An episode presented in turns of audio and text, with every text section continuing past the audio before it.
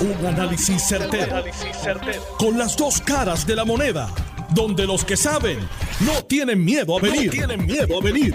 Esto es el podcast de Análisis 630 con Enrique Quique Cruz. 5 y 4 de la tarde de hoy, primer día de diciembre del 2023. Tú estás escuchando Análisis 630. Yo soy Enrique Quique Cruz y estoy aquí de lunes a viernes de 5 a 7.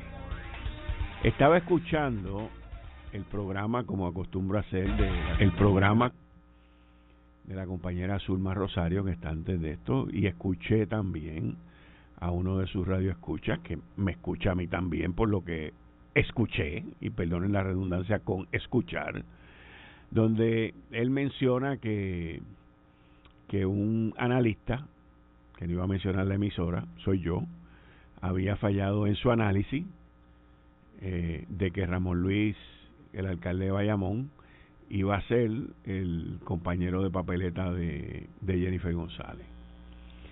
Quiero dejar claro varias cosas. Número uno, sí, yo hice un análisis sobre eso.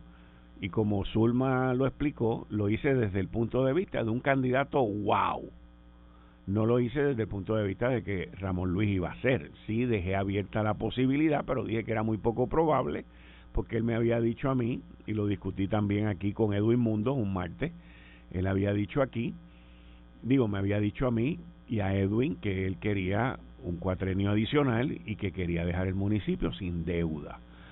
Pero hice la comparativa en el análisis de que habían creado tanta expectativa con quién iba a ser el compañero de papeleta de Jennifer González, que tenía que ser alguien que fuera wow. Y también, como he dicho, y yo dije que el único que podía ser un candidato wow, con la expectativa que han creado, pues era Ramón Luis. Pero que también dije que eso había sido en Bayamón y que el sitio de donde se iba a hacer el anuncio no tenía nada que ver porque Ramón Luis había hecho eso antes, en varias ocasiones con otros candidatos. Pero siempre, desde el 19 de octubre que tengo la, la, la grabación aquí, la, la he tocado en montones de ocasiones, siempre dije que la persona era Elmer Román, pero para recordarlo nada más, este fue el análisis el 19 de octubre. Esa candidatura se está convirtiendo en una pieza importante dentro del rompecabezas. Jennifer González trató ya en reuniones y conversaciones que tuvo con el general Reyes. Eso no se dio, al igual que el gobernador, que cuando se le preguntó sobre el general Reyes, él dijo que él no había hablado con el general, pero la información que yo tengo es que gente cerca del gobernador sí tuvieron conversaciones con el general Reyes. El general Reyes ya dijo que él no va, que Larry Seilhammer tampoco va a ir porque está buscando ser el candidato de consenso aunque les tengo que decir que dentro de todas las teorías y de todas las ideas que hay, una persona me llamó ayer y me dijo, no descarte, no descarte que Larry Seilhammer corra con Jennifer en el ticket de ella. Y yo dije, ¿cómo? Y me dijo, no lo descarte, pero estas son todas las teorías que hay ahora. Lo que sí es que Jennifer sabe, y el grupo de Jennifer saben, que ella quiere tener a alguien al lado con experiencia, alguien que sea conocido y alguien que sea experimentado. No quiere venir con alguien que no tenga eh, la experiencia o que sea un rookie, este tipo de cosas. Entonces, si ya ella tuvo interés en un militar, pues yo me pongo a buscar en el mar de los militares que han estado en el gobierno, a ver qué otro militar que haya estado en el gobierno podría ella o su campaña estar interesado. no, fíjate, no. Una persona republicana, una persona con experiencia militar, experiencia del gobierno de Puerto Rico, experiencia en Washington. ¿Cómo se llama? Entonces, otro posible candidato. Sí, señor. Sí, porque ya el de general Reyes lo descartamos. Militar. Se de, de, Yauco. ¿Cómo se llama? secretario de Estado experiencia militar, ex secretario de Estado. Dani dice que no conocen a José Juan, imagínate a Elmer Reyes. Elmer Román. Elmer Román, lo mismo. Eso fue el 19 de octubre. Así que nada, solamente para mantener el récord y la memoria clara. Pero muchas gracias, Zulma. No hay ningún motivo ni ninguna razón por no mencionar el nombre y de dónde fue que salió la información completa. Con eso le doy la bienvenida, como todos los viernes, aquí de 5 a 6, a el senador y candidato a la gobernación en la primaria del Partido Popular Democrático, Juan Zaragoza. Buenas tardes, Juan, bienvenido. Buenas tardes, Quique, gracias por la oportunidad. Yo yo no, no, no apunté la fecha, pero yo creo que ya yo llevo casi como dos años aquí, ¿verdad? Más o menos. Más o menos. Sí. Este... Por lo menos más de un año, eso sí que yo recuerdo, más de un año. Te agradezco ¿verdad? la oportunidad. Eh, eh, yo creo que, que, el, el, el nivel de la discusión en este programa eh, hace una aportación al país. Gracias. Este, y, y la calle me lo dice. ¿Ah, sí? Sí, sí, toda la gente... ¿Estás caminando mucho? Sí, los otros días una señora me dijo, en uno de esos cuentos, tantos cuentos que yo hago aquí, me dijo, oiga, ese cuento que hizo en el programa el viernes ya lo había hecho. y yo, bueno, pues gracias por llevar el conteo. El del Sí, uno de esos que, yo, que tú siempre me, me cortas cuando yo voy a hacer el cuento y mandas a poner los anuncios. Me dice, mire, ya sé cuánto usted lo había hecho. Pues, y me sentí contento, ¿verdad? Porque por eso significa que la señora es consistente, un oyente consistente. Así que, entonces veo que por lo visto, hoy estoy sin mi asesor legal aquí. Está en compromisos profesionales. Pero ya tú no, tú no necesitas asesor legal porque ya son dos. Eres tú y Jesús Manuel. Exacto. Así que cuéntame de tu semana. El lunes por la mañana, Jesús Manuel anuncia que va para la gobernación y tú, te tengo que decir, estabas preparado para ese anuncio. Porque no, no sé cuánto tiempo pasó desde que él hizo eso a las seis y media de la mañana en las redes sociales que en 20 o 30 minutos, tú sabes el, tiempo del minuto, pero tú rápido viniste, ¡pap! Te conectaste con los medios y dijiste, vamos para 78 debates. Y estuviste todo el día con los 78 debates. Sí, fueron... o sea, tú estabas preparado. Sí, esto estaba planificado para en menos de 10... Eso estaba preparado desde la noche antes. ¿Ya tú lo sabías? Yo lo sabía. Eh, eh, eh es, es, interesante, Kike, porque la gente en la política, yo estoy metido en la política, piensan que el, juego de la estrategia es patrimonio exclusivo de la política y no saben que donde se juega eh, estrategia de bola dura, donde está el billete en, juego, es allá afuera, ¿verdad? Fuera del gobierno. Fuera del gobierno. Y pues yo vengo de ese mundo, ¿verdad? Y, y, y nosotros, soy, ¿verdad? Agraciado que tengo un equipo de asesores de primer orden, en su momento vamos a estar diciendo quiénes son. Y si nos enteramos la noche antes, basado en el principio básico de estas cosas, de que para toda acción hay una reacción, pues tú, tú anuncias que vas a, anunciar tu, tu candidatura, y lo más lógico es que tienes que esperar una reacción, ¿verdad? Y, y así Pero yo creo que nadie esperaba esa reacción. y no lo digo en son de crítica, o sea, yo, yo como analista, que, que lo que hago es observar para luego emitir una opinión y emitir un análisis. A mí me estuvo tan y tan y tan curioso eh, porque ¿qué fue lo que ocurrió? Sí, que si tú en American Airlines te hubieses enterado la noche antes que otra de las líneas iba a ser una movida, tú no llamas a tu comité ejecutivo y, y, y, nos vemos a las 11 de la noche allá en las oficinas y planean algo para el otro día te voy a, la idea de reaccionar, que es lo que tú estás diciendo, es la idea correcta. En América nosotros corríamos nuestras divisiones, yo era yo estaba a cargo de una región, nuestras regiones, lo corríamos como si fuera nuestro propio negocio. Y, y nuestro jefe, que era un senior VP en mi caso, nos daba esa, ese espacio, esa libertad. Yo solamente lo tenía que llamar a él y decirle, esto es lo que yo quiero hacer. Y él me decía, dale para adelante o dale para adelante. Si él tenía usualmente me contestaba, pero inmediatamente. Te decía sí o no. Si él tenía alguna duda, entonces te, lo que dicen el probing. No, no, te, te, preguntaba, ¿y por qué tú quieres hacer eso? ¿Y por qué esto? ¿Y por qué aquello? y ahí mismo tú ibas sí o no. Pero lo que tú estás hablando me llama la atención porque la industria aérea ahora no, pero en aquella época era así. Aquí había una guerra de precios constante.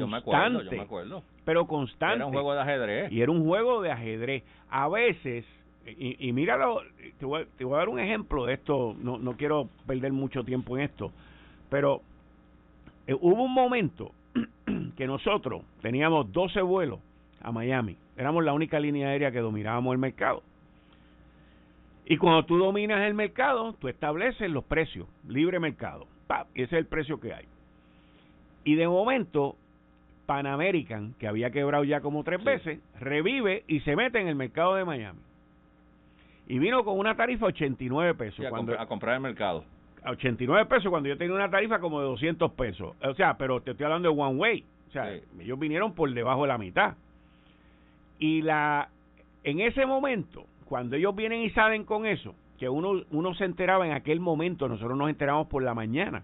Sí, sí, sí, porque, no, es política, no hay mucha gente en eso, eso lo están haciendo ellos nada más. Y, que no, pues, posiblemente no, no habían las redes, no había... No, había nada, no, había, nada. Lo que habían eran los periódicos. Exactamente. Y yo me enteraba con el periódico a las 6 de la mañana, que me lo leía todos los días cuando llegaba.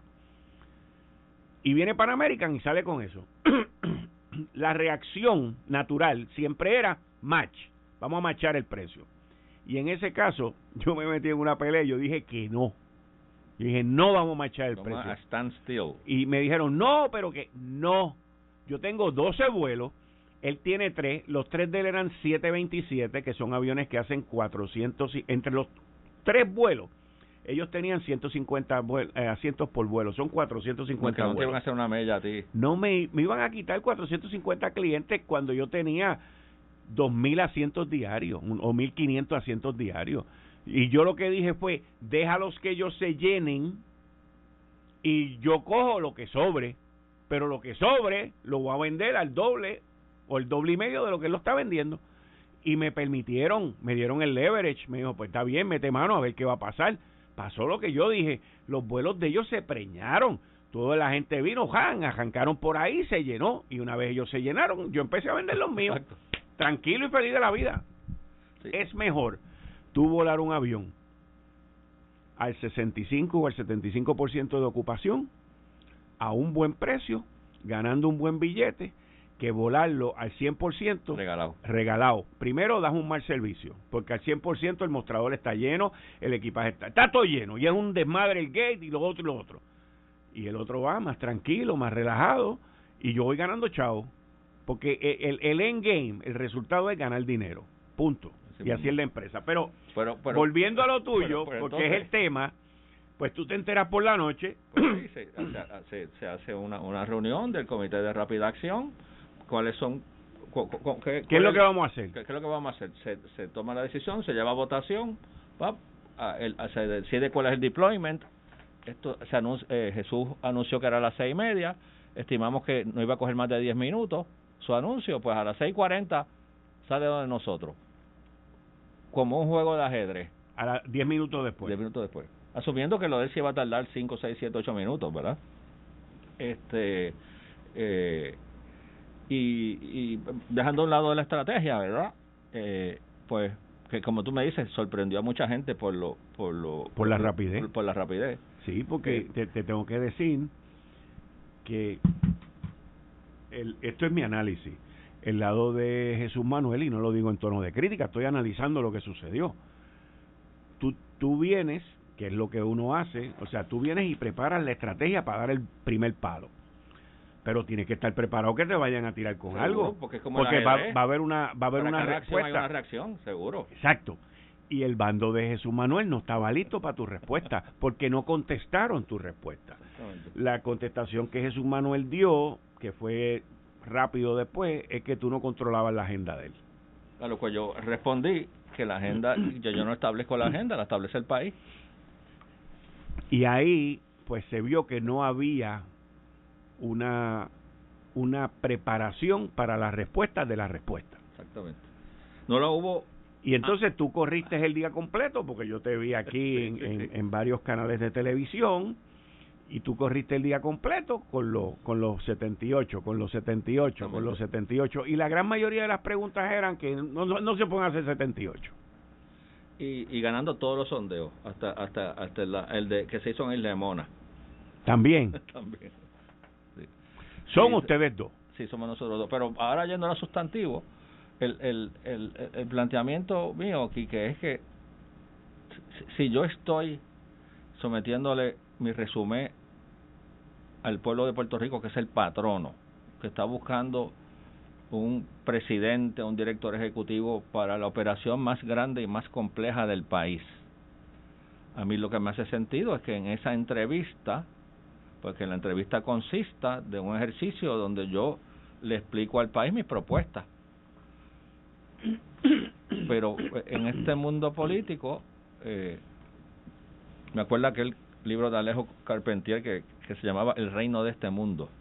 pues en el reino de este mundo, eh, parece que eso no es una prioridad, que, que, la, que, que explicar las propuestas es un componente a veces hasta inmaterial dentro de, dentro de la, de la campaña, que fue el planteamiento de él. Le dijo, yo corro mi campaña, si surgen los debates, surgirán.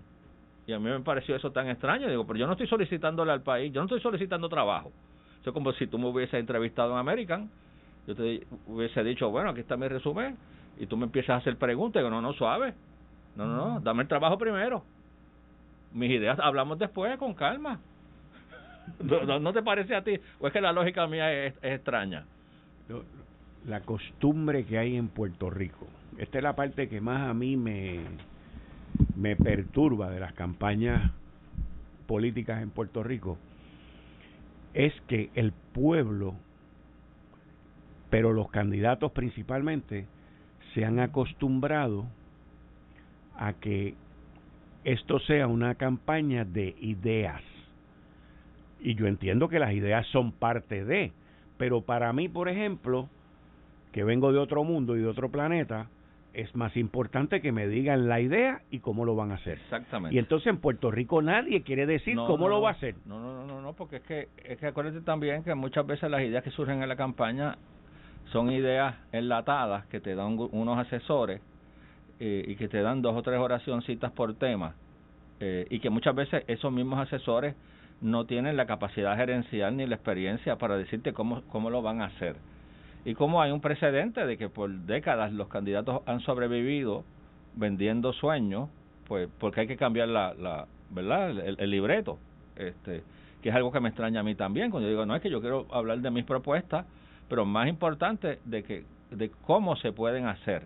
Eh, y, y, me hicieron sentir como un, un extraño, como un alien, tú sabes este y, y ese ha sido ese ha sido el, el, planteamiento eh, ha sido una semana interesante porque Ok, eso fue el lunes y de ahí en adelante.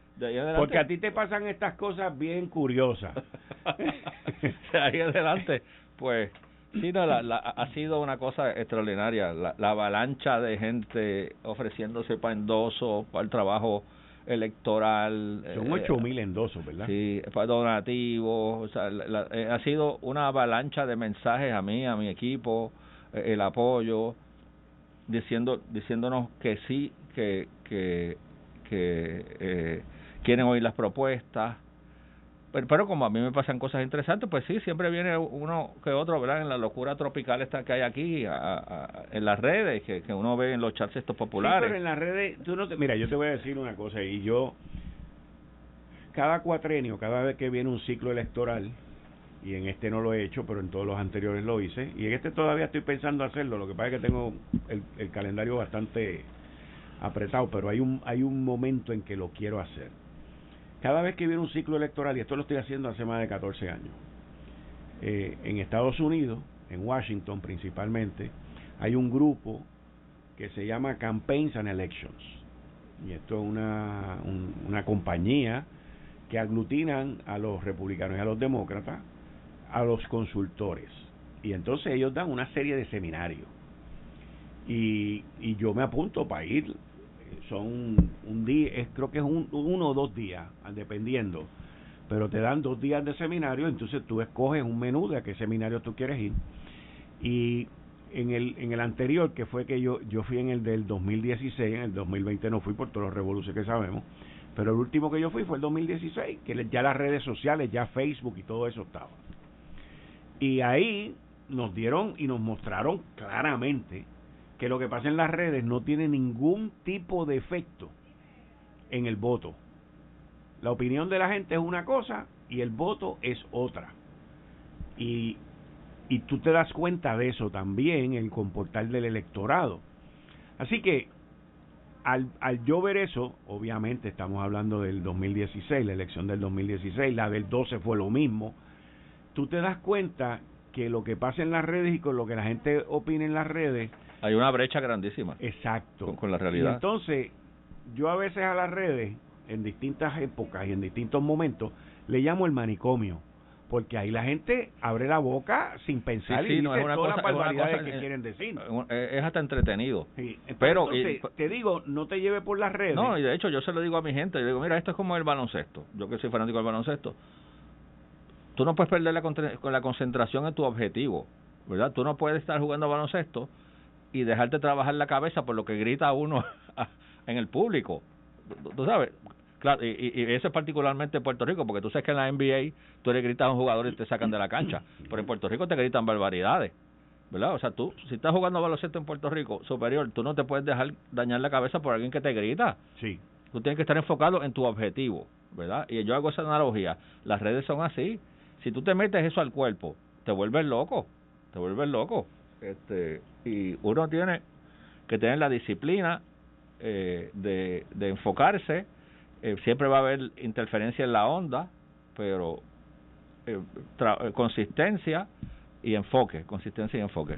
Pero volviendo, ¿verdad? Ha sido una semana una semana bien interesante donde el apoyo eh, aceleró dramáticamente, dramáticamente. Ha sido una cosa, o sea, que lo hemos sentido en, en el grupo. Positivo. Positivo. ¿Y tú entiendes que lo más que te ayudó fue tu respuesta? Sí, sí, sí. O sea que la respuesta tuya, tu reacción, el anuncio y la reacción fueron los que te catapultaron. Exactamente, porque el, enfoque en los debates y en ideas y cómo se van a poner en, función, lo que pone sobre la mesa, al final de cuentas todas las campañas son un hecho de contraste, ¿verdad? Es, ese contraste, el mensaje subliminal que se quería llevar es eh, quién es el, es el que está dispuesto a, de inmediato, y tú, tú sabes que en una de las entrevistas yo dije eh, en broma y en serio, no, yo lo que tenía hoy lunes por la tarde lo cancelé por si quieren empezar los debates hoy. Eh, y el mensaje era que e, esas ideas y esas propuestas venían del cúmulo de experiencia del candidato. ¿Verdad? Porque eso no viene del aire, eso no esa, viene... Esa va a ser, esa es la base tuya de, de, tu campaña y todo esto. Antes de que me vaya para la pausa y cuando regresemos a la pausa quiero que me conteste esta pregunta. Te voy a hacer dos preguntas, me las contesta cuando regresemos. Una, ¿han habido conversaciones sobre los debates? Si se ha llevado eso, me lo contesta cuando regresemos. Lo otro es que tú de cara, tú te lanzaste para 78 debates. De cara a los debates, tú sabes que tú tienes unas fortalezas, pero también tienes unas debilidades que tu oponente las va a usar en contra tuya. Y yo te voy a decir cuáles son esas al regreso de esta pausa. Eh, estás escuchando el podcast de Noti1. Análisis 630 con Enrique Quique Cruz. Y cómo, cómo empezó la dinámica cuando yo llego a Hacienda. Y, y en una reunión de staff le pregunto a mi gente que si en Puerto Rico, similar a la planilla de Income Tax, que mucha gente la radica sin pagar, partiendo de que ellos saben que el delito es no radicar, no es no pagar yo le pregunto a mi gente, oye, aquí hay gente que envía la planilla del IBU sin pago, sin cheque. O sea, que, te dicen, estimado señor secretario, retuve 18 mil pesos y le informo que me quedé con ellos. Yo digo, ¿eso pasa aquí? dice, bueno, tenemos ahí una guía telefónica de gente que hace eso todos los meses. Digo, pero, pero pues, vamos, hazme un screening ahí y sácame la gente que lleva dos años para adelante escribiéndole una cartita al secretario diciendo, estimado secretario, como le dije el mes pasado, este mes cobré 23 y me quedé con ellos. Estimado señor secretario, como le dije por los pasados 18 meses, ya llevo 19 meses quedándome con el IBU. Pues, pues, pues, entonces me traen la lista de los de los reincidentes, ¿verdad? Yo veo todos estos personajes con 24, 36, 40 meses quedándose con el IBU. ¿Tú tienes esa lista? No, no, esa lista sí quedó allá en el departamento. No, no, lo Pero la tenía, la tenía. No, no, te estoy, la pregunta te la hago en el momento que esto está ocurriendo. Ah, en el momento, o sí. O sea, tú como secretario mandas a pedir esa lista. Sí, me, dan esa lista. Digo, pero qué cosa más increíble. Y se pregunto, ¿y qué hace el departamento con esto? Bueno, pues se somete a la gestión de cobro normal y corriente dentro de todas las deudas. Digo, pero es que no puede ser, no puede ser que la gente... Y habían deudas de 2, 3, 4 millones de pesos, porque había negocios gigantescos que hacían eso, ¿verdad? Entonces, pues empezamos a intervenirlos, se intervinieron 165 de ellos. Eh, 160 reabrieron, pagaron y reabrieron. Solamente cerraron 5, siendo el más famoso el Zipperle, ¿verdad? Eh, o sea que de 165 negocios que se estaban quedando con el IBU por meses de meses de meses, solamente 5 fueron los que cerraron. Exactamente. Y, y entonces la prensa me decía... 5%. La prensa me decía, pero ¿con eso usted va a cuadrar el presupuesto? Digo, no, no, con esos 160 no. porque esos aparativos... efecto. Eh, eso se hacía todos los jueves estoy voy a cuadrar presupuesto con los que después que yo cierro los negocios un jueves vienen a hacer fila aquí para ponerse al día. Ahí es donde está entrando el billete verdad y alguna gente me, me acusa de insensible pero todo es relativo. Yo soy yo aquí había que decidir con quién uno era sensible. Con el que te está robando el IBU o con el que cumple puedo por una razón no puede cumplir en ese momento. Exactamente. Yo, yo opté por ser sensible con los cumplidores. Y, cuando yo estaba haciendo eso, yo pues siempre he caminado a la isla, ¿verdad? La cantidad, y tú que fuiste comerciante, que, la cantidad de empresarios que me decían, secretario, gracias por cerrarle el negocio a tal persona, porque así es un mamey. Vender dos o tres millones de pesos y multiplica eso por diez y medio, eh, y esa persona se ha quedado con 205, 300 mil pesos anuales de IBU. Y yo aquí haciendo tripas corazones para pagar la hacienda. Y esa persona ahora entiendo porque tiene una lancha. Y ahora entiendo porque tiene un carro deportivo. Porque imagínate, el 10.5 sobre tus ventas, Quique. Que tú se lo retengas a alguien y te quedes con eso. Eso es un, eso es un dineral. Es un dineral. Es un dineral. Si estás hablando de un millón de pesos en venta, esos son 105 mil pesos. ¿sabes? Y entonces, pues yo decidí que yo quería ser sensible con toda esa gente, incluyendo a los empleados, que le sacan de su nómina, la retención patronal, con todos esos comerciantes que se fajan para pagar el IBU, el agua y la luz, el fondo. A esos era que yo quería hacerle justicia. Estos otros que llevaban años, años de años, eh, quedándose con el IBU, pues yo tenía que aplicarle la ley. Y ese, ese fue mi análisis de sensibilidad a, a, favor de quién yo estoy, del que cumple o del que roba. Pero te digo, asimismo, que muchos, y no fueron tres, muchos compañeros CPA me escribían y me veían en la calle y me decían, mira, Zaragoza, tú estás equivocado. Después que creen empleo, que se roben el agua, la luz, el crimen, CPA, el agua, la luz, el crimen, las propinas, el seguro social, la patrona, que se roben todo. Velo como un subsidio del gobierno ah, a las empresas, a las empresas para la creación de empleo. Pero no fueron dos o tres. E, esa cantaleta era continua de muchos CPA y algunos abogados, ¿no? Déjalo, déjalo que roben. Bueno, porque cada cual tiene su librito, sí. ¿verdad? Cada cual tiene su librito. Entonces, en cuanto a los reintegros, era lo mismo, ¿verdad? Eh, eh, ¿Cómo uno es más sensible? ¿Pagando los reintegros o dejando de pagar el reintegro para pagarle la nómina a los empleados públicos? Y yo puedo entender, porque hay gente que me ha dicho allá afuera que, que me lo decían en aquella época, que yo hubiese dejado a los maestros sin comer por pagar los reintegros. Oye, pues cada cual tiene su libro, ¿verdad? Y que hubiesen dejado a los presos sin comer para pagar los reintegros. Pues, pues yo, tú sabes, la, la, sí, cada cual toma sus decisiones. Cada cual toma sus decisiones. Pero el único que estaba sentado en la silla era sentado era yo.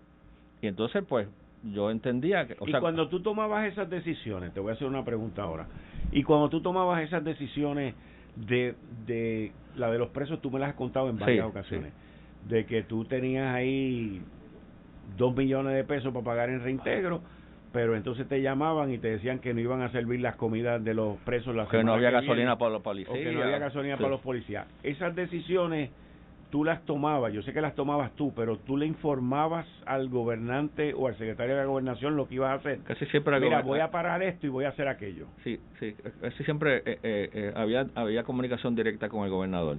Sí, el gobernador me llamaba, me llamaba un lunes, secretario o don Juan, como me ha dicho por muchos años, ¿cuántos chavos hay en la cuenta? Yo, pues tenemos 23 millones de pesos. Hoy es lunes, ¿verdad? ¿Y cuándo se paga la nómina? El viernes. ¿Y cuántos son? 175 millones. Había un silencio. y me decía, pero pero pero secretario, ¿y por qué usted tan, tan, está tan tranquilo? Digo, porque yo conozco los cash flows de aquí, yo conozco aquí eh, lo, eh, el, el, los cash flows de Hacienda tienen una temporalidad particular, intramés e intraaño, ¿verdad? Tiene unos picos y unos valles dentro del mes, hay una fecha que tú tienes que someter la patronal, tienes que someter el IBU, tienes, tú sabes, yo conocía, yo conocía mis números, ¿verdad? Y conocía a los players también. En este semestre, pues entra la estimada de Banco Popular, en este, tú sabes, yo obviamente tantos años en la industria, pues yo conocía los, los, deep pocket players, los players que pagaban los grandes impuestos aquí en Puerto Rico, ¿verdad? Este, ya un tranquilo gobernador, los chavos van a entrar. Pues entonces era, de nuevo, era un ejercicio de sensibilidad. A quién, y, puedo entender, puedo entender, no, porque es casi imposible de entender, ¿verdad? Puedo reconocer que cada persona tiene derecho a su opinión. Y que alguna gente me decía en aquella época que dejara, si, si tenía que dejar de, de que los empleados públicos comieran por pagar los reintegros, lo hiciera. ¿Verdad? O que los presos no comieran, o que no hubiese materiales en las escuelas. Pues, pero yo, pues, cada loco con su tema, ¿verdad?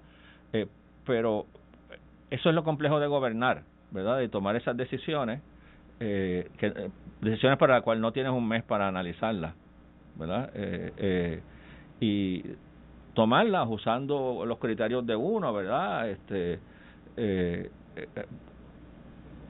considerando, o sea, teniendo uno un radar amplio, ¿verdad? Más allá de la cosa, porque en, en, en esos momentos va más allá de los números, ¿verdad? Hay que humanizar, los números hay que humanizarlos, ¿verdad? Este, y, Quique, pues reconocer, y, a ti te pasó cuando, en tus trabajos, ¿verdad? Ser el bueno de la película es un mamey, cuando uno es jefe. Ser el bueno es un mamey. Tomar decisiones difíciles que crean fricción en las organizaciones, que, que crean buena amistad con alguna gente, eh, pues e, e, eso es lo difícil, eso es lo difícil y pues uno toma las decisiones y después las, las defiende y, tira para adelante. Esa es la, de eso es de lo que se trata, ¿verdad? Tú no, tú no te arrepientes. No, no, no, no, no. Y tú entiendes que tú hiciste lo correcto cuando tú tenías que pagar unos reintegros para que los presos comieran o que para que la policía tuviera gasolina o para que se pasara la noche. Claro, ¿verdad? Oye, nada distinto a lo que hace la gente en su casa. Exactamente, exactamente. Así lo planteé yo los otros días en un programa, pero entonces usted va a decir que es insensible el padre de familia o la jefa de familia que no paga el carro este mes por pagar la casa o que no paga el agua por pagar la luz. Usted le va a decir que es un irresponsable. Pero pero si la razón que no se paga, como a mí, que alguien los otros días en los medios dijo, no, que Zaragoza cada vez que le preguntan de los reintegros da una razón diferente. Pero es que solamente hay una razón, que no habían chavos, o cuál otra yo puedo decir. O sea, como, como si yo le iba a decir a esta persona, pero tú dices que yo doy razones diferentes. Pues, además de que no habían chavos, ¿qué otra razón puedo decir? Que no habían sellos para ponerle al sobre para pagar los reintegros. O que el printer que imprimía los cheques se le acabó el toner. Bueno, o sea, cuando tú no pagas, solamente hay una razón. Pues porque no hay chavos. Pues ¿cuál, cuál otra puede haber? Sí. Claro, hay que marcarlo en, en, el, en, el eh, contexto. Contexto grande, ¿verdad? Que se estaba viviendo también. Sí, no había promesa, no había la protección contra los acreedores, estábamos pagando la deuda, estábamos pagando la deuda porque en, en, en ausencia de la protección de promesa, si yo no pagaba la deuda, iban a ir al Tribunal Federal y en el baño del Tribunal Federal iban a ganar el caso, en el baño, porque el covenant de, los bonos, decía que el tribunal pertinente, el tribunal de Nueva York, de donde fuera, el tribunal federal, iban a ir allí, iban a decir aquí hay un covenant que dice que usted se comprometió a pagar tanto, usted no lo está pagando, así que vamos a ir a la cuenta de banco y le vamos a sacar los chavos en ausencia de promesa. ¿verdad? Entonces nosotros operábamos con ese fantasma aquí en la, eh, eh, eh, sobrevolando nuestra, con, con eso, ese hacha en la nuca. Tienes que pagar la deuda porque si no te van a embargar la cuenta de banco sea que son, ahora no, ahora aparte de que hay dinero, porque hubo varios, muchísimos años que no se pagó la deuda, pues en esos años que no se pagó la deuda hubo la protección de promesa, ¿verdad? Que es el equivalente a protección de una ley de quiebra. Así, así es fácil tú dejar de pagar, pero cuando no la tienes, y tú dices, espérate, y te decía el gobernador, el, eh, de estos GOs, ¿cuánto se vence en este semestre? De estas otras deudas, ¿cuánto se vence? Y tú sabes que el acreedor te va a llevar al Tribunal Federal y, va a meter la mano en tu cuenta de banco. Pues es otro juego, ¿verdad? O sea que hay que, uno le explica de forma sencilla, pero es una historia que para entenderla a su cabalidad hay que, hay que entender un poco las finanzas públicas, ¿verdad? Eh, eh, ya no había, no podíamos ir a los mercados, eh, eh la línea de crédito de BGF me la habían cancelado, que era el, el prestador de último, ¿verdad? La tarjeta de crédito. La tarjeta de crédito del gobierno, pues, pues Melba me escribió y me dice, te tengo que cancelarla, me la fue bajando hasta que me dice, pues ya se acabó, no te puedo prestar más.